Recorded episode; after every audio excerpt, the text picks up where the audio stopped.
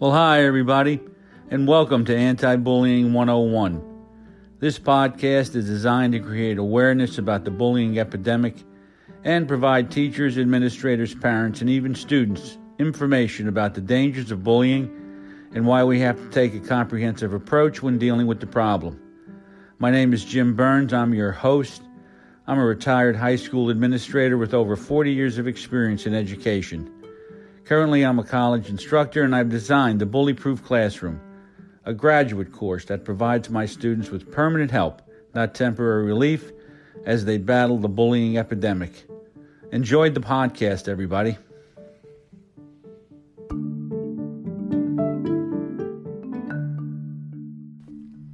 I wrote the new three R's in education respect, responsibility, and relationships 15 years ago.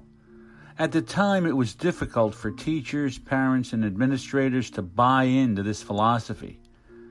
With the events over the past many years, I believe that this book has more meaning now than ever. I'll be sharing chapters of this book during the next 10 episodes of Anti Bullying 101 with commentary and ask that you take a good hard look at the state of society, education, and our culture and consider what you hear and use the philosophy to facilitate change. Well, hi, everybody. As you just heard, I'm going to be sharing chapters from the new three R's in education respect, responsibility, and relationships. And I really do want us to take a hard look at this. I'm going to be going chapter by chapter, and I'm going to be including uh, in this some commentary. Things have changed over the last 15 years, and we have to be ready for it. So bear with me as I share the new three R's in education revisited. Introduction Who should read this book? Often I'll look at the title of a book and make a decision whether or not I think it would be worth reading or not. A quick look at the first few chapters in the table of contents usually helps with the decision, and I decide at that point rather quickly whether or not to make the book part of my library. The New Three R's is a book that was written to help anyone who works with children, has children, or is planning on having children in the future.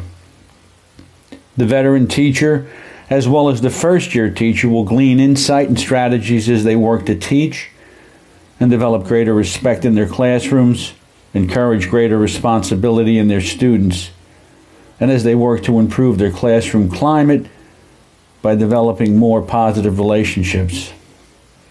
Elementary and high school teachers who work with students K to 12 will find that information and the strategies in this book will fit quite nicely into their classroom management toolbox. And they will come to realize that small adjustments in their technique and their attitude will slowly bring about large scale change in student behavior. Aspiring teachers who are now in college will be introduced to the new 3Rs possibly for the first time, and as they start their career, will realize the benefits of incorporating these very important, almost intangible elements into their classroom. Parents who struggle with the 3Rs in their home may even find it enlightening when they realize that they too can use some of the strategies in this book to improve climate in their home and improve their overall relationships with their children. More importantly, they too will now be armed with the same strategies used by their child's teacher and can work together with the school to improve their child's overall attitude and behavior.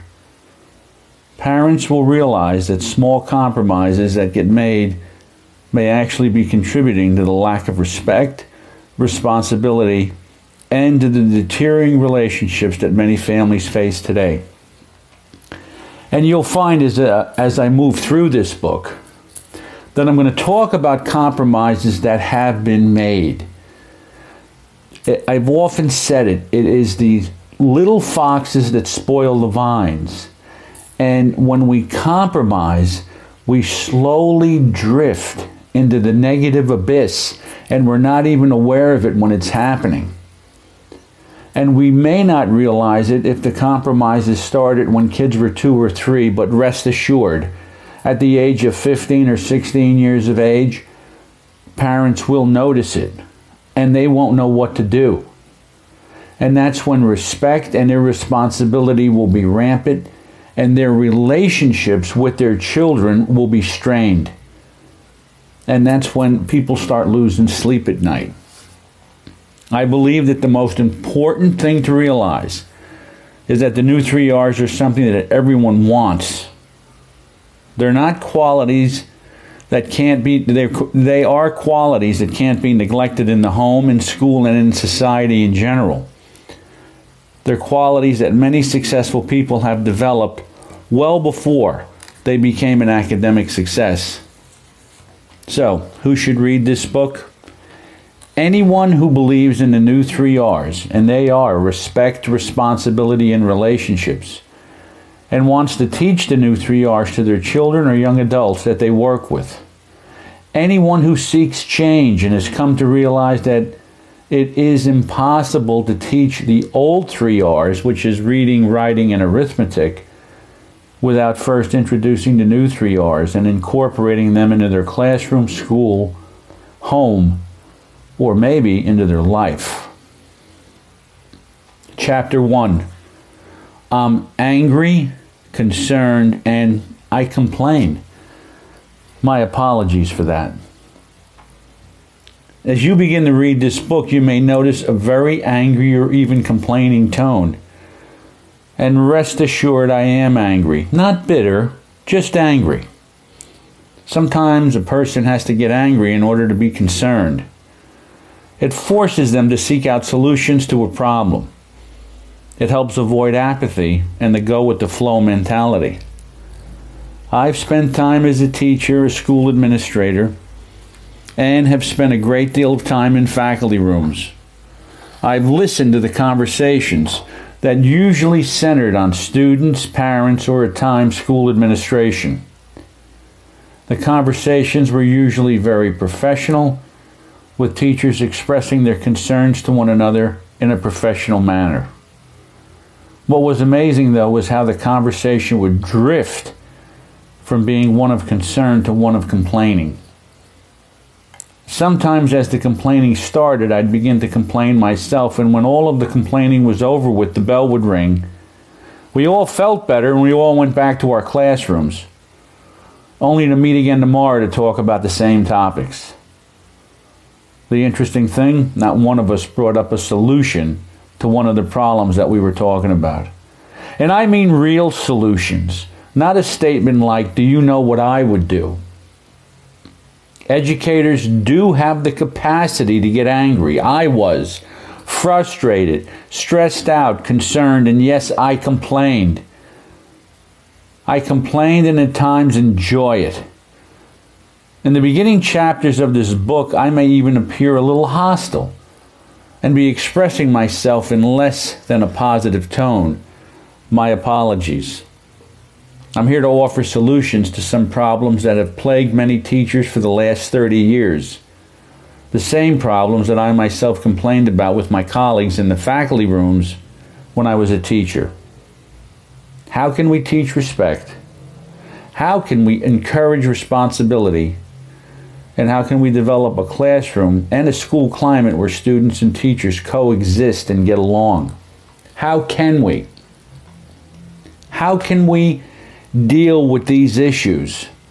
At the time of the writing of this book, which was 15 years ago, there were issues that I saw, and I saw it coming. I saw it right after Columbine High School. Kids didn't respect one another, kids didn't respect adults, and the relationships that kids had were more cliquey than real solid relationships, and the relationships that they had with adults were strained all the time. So, how are we going to turn the tide? This book, again, written 15 years ago, we have the same problems today, but at a higher level. As a young teacher, I believed that my job was to teach the basics to my students. I was a special ed major, and being a male, I always had the toughest kids with the behavior problems that kept them from being in any regular education classes. During my second year as a teacher, I was looking, working with a group of middle school special ed students who were classified as what was known back then as emotionally disturbed and who exhibited behaviors that would curl your hair. Teach the basics? Fat chance. I had to teach them how to get along first, which was a challenge to say the least. I was angry and frustrated and was always at a loss about what to do next. These students were disrespectful, irresponsible, and a fight was imminent each and every day. After my second year of torture, I finally realized that I couldn't assume anything and had to teach everything. I didn't know it at the time, but back then I began working on the new 3Rs. For no other reason but for survival. And I believe that's where teachers are today in many ways. They're in the survival mode. They go into school in some very, very tough school districts, and all they're trying to do is get through the day. Oh, every district worries about test scores, and every district worries about you know, getting federal funds because the, all the kids finish above average in terms of test scores. But the bottom line, no one's going to do well on a test unless they've mastered respect, responsibility, and have the ability to get along. And if they don't learn that first, you can forget the test scores. I started by just greeting the students by saying good morning and by trying not to be too judgmental. I did small things like calling the students at home to talk to them and making some positive phone calls home to their parents. The most important thing that I did, though, was to focus on respect, responsibility, and compliance. Compliance is something that is focused on very little today. I realized that years ago that it was far easier to have a positive relationship with students who were compliant rather than the students who were non-compliant. I didn't also I also didn't ask for respect and responsibility. I demanded it through a system of accountability and consequences. Let's talk about compliance for a minute. What is it? Compliance is doing what you're told when you're told to do it with a good attitude. That's compliance. And oftentimes, we ask kids to do things they don't do it. We give them a warning. We give them another warning. By the time we get through the kid realizes he has four or five warnings and can remain non-compliant. The only thing that works when you ask a kid to do something and they don't do it is a consequence. We're going to be covering good consequences in this book as we move along. So stay tuned. Keep listening to this podcast. Some of the students that I've worked with came from poor economic backgrounds, were dramatically behind academically, and by that I mean three or more years, and were angry and at times very violent. The only real help for them to make their way through the educational system and graduate from high school. If the old three R's were going to be taught, the new three R's had to come first. I came to realize that if these students were going to have a chance, they had to leave school with basic reading, writing, and math skills slowly but surely, more time uh, uh, was being spent on the academics than on diffusing behavior problems in the classroom. Some of my students made it through high school, some didn't. A few had to be sent to out of district placements when they reached high school because their behavior problems were so severe. I knew that I couldn't save everyone, and I believed even back then that the key to the 99 was the one if you can only reach one student, do it. You may have a classroom full of 20 kids, five of them may be out of control. You've got to get to one. Work on building those relationships with the entire class one student may be the one that you reach. Because at times when behavior problems are poor, when bullying is at its finest, when kids don't listen, when disrespect is rampant, we may only be able to save one. But that one is important. And the key to that 99 or the key to your 20 is the one that you save. I taught in many other districts since then, and I've, my, I've had my share of behavior problems. I worked in one district in 1984 as a high school teacher that was not quite as econ- economically disadvantaged as my first teaching assignment, but many of the behavior problems were the same disrespect and irresponsibility. I stuck with my plan of always teaching respect first and responsibility. In 1996, I was now working as the vice principal of a high school. I was looking out the window and saw two men coming into the building. When they got to the front desk, they asked for me. They came into my office and introduced themselves as Mark and Adam and said to me, We've been looking all over for you. Two men who were once my students in 1984 sought me out because they remembered me when I was working with them as students and enjoyed the relationship that we had. Truly, the key to the 99 is the one. Or in this case, it was the two. If there's any hostility, anger, or complaining tone in my writing, again, my apologies. I firmly believe that the qualities that have been discussed here need to be taught before the old three R's can even be thought of.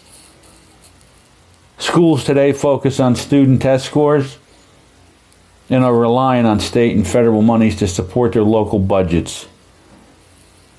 Teachers can't teach and improve student, student test scores if they can't control an overcrowded classroom of disrespectful and irresponsible students who don't get along with the teacher or each other.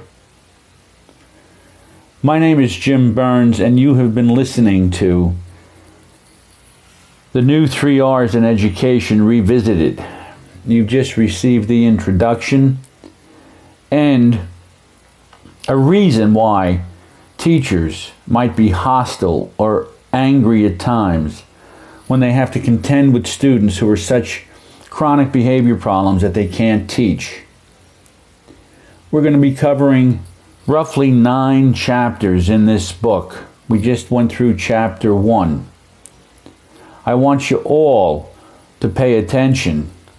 We're going to revisit, we're going to be revisiting the, the new three R's, and you're going to see where they fit into your life today and how they're going to be able to help you as you move forward because things are much different now than they were at the time of the writing, but I saw it coming.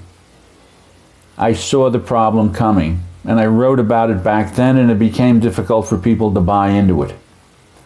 I am going to leave a link in the episode description where you can purchase a copy of the new three R's in education respect, responsibility, and relationships. It's an immediate download, it's an ebook. You'll have it, you'll be able to follow along with me as we go through the book and possibly take some notes as we move forward. Once again, my name is Jim Burns. You've been listening to Anti Bullying 101. I appreciate that you're here. Please take the time. Click on that link for the new 3 R's in education.